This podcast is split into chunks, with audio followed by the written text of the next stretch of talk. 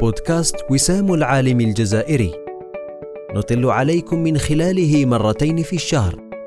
لنقرأ لكم من الموسوعة التي عكفنا على إنجازها منذ ثلاث سنوات وأسميناها خريطة العلم الجزائري. لنقرأ لكم عن عالم من علماء الجزائر ما أنجز وقدم من أجل الوطن. نقرأ لكم لإحياء الأمل في النفوس. لنردد معكم نعم للجزائر علماؤها. بودكاست وسام العالم الجزائري مرتين في الشهر أيام الأربعاء.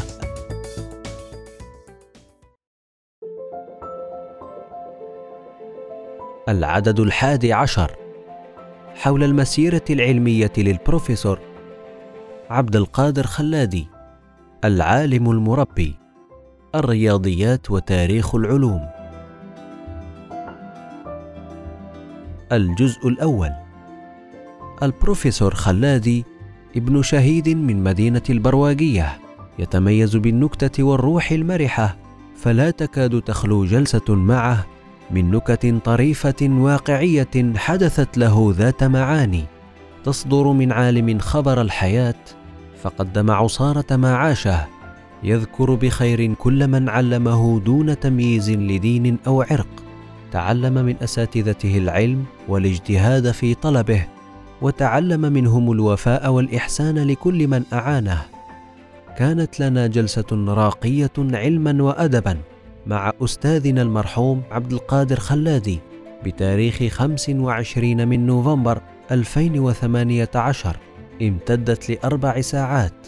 حكى لنا بعفويته المعهودة وحيويته عن مسيرة حياته العلمية منذ النشأة إلى تقاعده الرسمي فتنوعت الجلسة ما بين الحقيقة العلمية والنكتة الواقعية.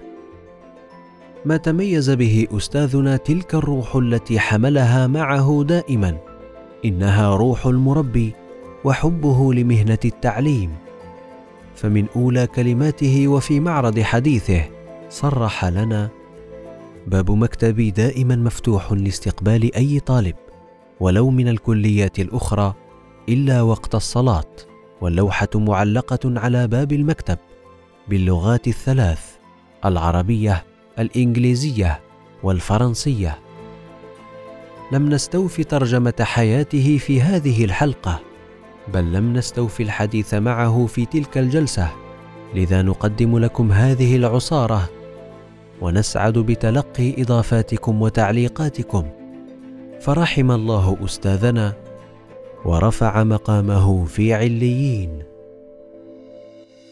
إنه من مواليد البرواقية بولاية المدية في التاسع عشر من أكتوبر 1944 من عائلة خلادي وأصلها من دوار بن خلاد الأمازيغي في منطقة بين الجزائر والمغرب. ويقال أن جدود العائلة قدموا مع الأمير عبد القادر إلى خميس مليانة ومنها انتشروا إلى بعض الولايات على غرار قسنطينة والمدية. عبد القادر ابن عائلة متوسطة والده عبد الرحمن بن عبد القادر بن أحمد بن عبد الحميد بن الزبير. ولد سنة 1918 كان تاجرا في البرواقية رفقة أخيه في تجارة والديهما. يتذكر عنه أنه كان أيام الثورة يتابع إذاعة من سويسرا للاطلاع على أخبار الجزائر ومن والده تشرب هو وأخوه الأكبر وشقيقاته الأربع كره الاستعمار ومنه تعلم العمل من أجل الوطن وقد استشهد والده في الواحد والعشرين من نوفمبر ثمان وخمسين وتسعمائة وألف وهو في عمر أربعين سنة. قتل والده بطريقة بشعة. فبعد التعذيب في مركز الدرك قام الفرنسيون بذبحه ثم رميه جثة أمام بيت العائلة الذي كان مقابلا للمركز. وأمه من مواليد سنة 1923 من عائلة خالي وجده خالي قدور أصله تركي من المدية. ويلاحظ البروفيسور عبد القادر أن النسب من الأم ضعيف في الجزائر والقانون يتكلم عن النسب من جهة الأب فقط. توفيت والدته في الواحد والثلاثين من جويلية 2017 بعد مرضها في السنوات الأخيرة. تركها زوجها وهي في عمر 35 سنة ورفضت الزواج بعده ولحقته بعد حوالي خمسين سنة. شارك الإبن عبد القادر منذ صغره في الثورة فبحكم بنيته المورفولوجية الشبيهة بالفرنسيين كان والده يحمله الرسائل فكان يأخذها متخطيا حواجز الفرنسيين بعد أن يهيئه بهندام لائق وبتدريبه على إلقاء التحية الفرنسية للجنود. وكان المكان هو الجبانة مقبرة المدينة التي في خارجها. يقول البروفيسور عبد القادر الوالدان الحقيقيان عندما يعرفون حقيقة الحياة لا يخافون على أبنائهم بل يشجعونهم عيشها كما هي دون حجاب. كان أبوه حريصا على تعلم أبنائه. كان يسجلهم في المدرسة القرآنية منذ صغرهم لحفظ القرآن الكريم وتعلم اللغة العربية ومن بين معلميه الشيخ العربي ومن الكتب التي تعلموها كتاب رسالة ابن أبي زيد القيرواني الذي يحوي مسائل في العقيدة وفي الفقه وكانت النسخة الموجودة في بيت عبد القادر باللغتين العربية والفرنسية. لم تسمح فرنسا للجزائريين بالتعلم إلا بعد الحرب العالمية الثانية باستثناء أبناء البشغوات والقياد أو العائلات الكبيرة. ولم يكن هناك في البرواقية أي أستاذ جزائري بل كلهم فرنسيون. باستثناء معلم متطوع وهو الشيخ مقاتلي الذي كان يدرس التلاميذ لمدة 45 دقيقة بداية من السابعة صباحا بعد الخروج من المدرسة القرآنية ويعلمهم اللغة العربية والأناشيد الوطنية.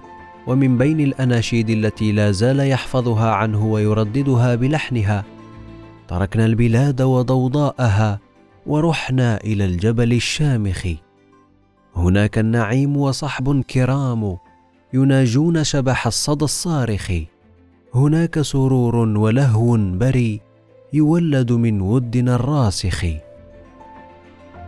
في سنة 1956 دخل مرحلة التعليم المتوسط وهي السنة التي طلبت جبهة التحرير بمقاطعة التعليم والالتحاق بالجيش ولصغر سنه لم يلتحق. من الشخصيات التي أثرت في شخصيته مدير مدرسة البنين فوغنيه الذي غادر الجزائر سنة 59 وانتقل للعمل في الكونغو ثم عاد إلى فرنسا. يذكر عنه أنه كان من عادته عند دخول التلاميذ مراقبة الأظافر والأذنين وأي تلميذ يلحظ عليه عدم النظافة يعاقبه ويرجعه لبيته للتنظيف. السيد فوغنية لم يكن مديرا فقط بل كانت له حصص تدريس وكان حريصا متابعا للتلاميذ الجزائريين المنقطعين عن الدراسة ويستفسر أولياءهم عن السبب. أما زوجته فعملت مديرة مدرسة البنات. كانت تعلم البنات وتركز على ما تحتاجه المرأة في البيت من نظافة وأشغال وخياطة. من طرقه في التعليم أنه يمنح التلاميذ حرية اختيار السؤال عن طريق قصاصات وبعدها عن طريق قصاصات أخرى للاطلاع على الأجوبة ويقول البروفيسور خلادي وهو بهذا يزرع في التلميذ التحلي بروح المسؤولية. هذه التجربة قام بها البروفيسور عبد القادر أيضا في مسار التعليم فقد طبق مبدأ الثقة مع طلبته بتكليفهم بتطبيق منزلي ثم تحميلهم مسؤولية الالتزام بالوقت المحدد وإنجازه بطريقة فردية ووعدهم باعتبار النتيجة رسمية في الفرد. موعدنا بكم يتجدد في الجزء الثاني من المسيرة العلمية للبروفيسور عبد القادر خلادي العالم المربي. مع تحيات قسم إنتاج المعرفة بمؤسسة وسام العالم الجزائري. نعم للجزائر علماؤها.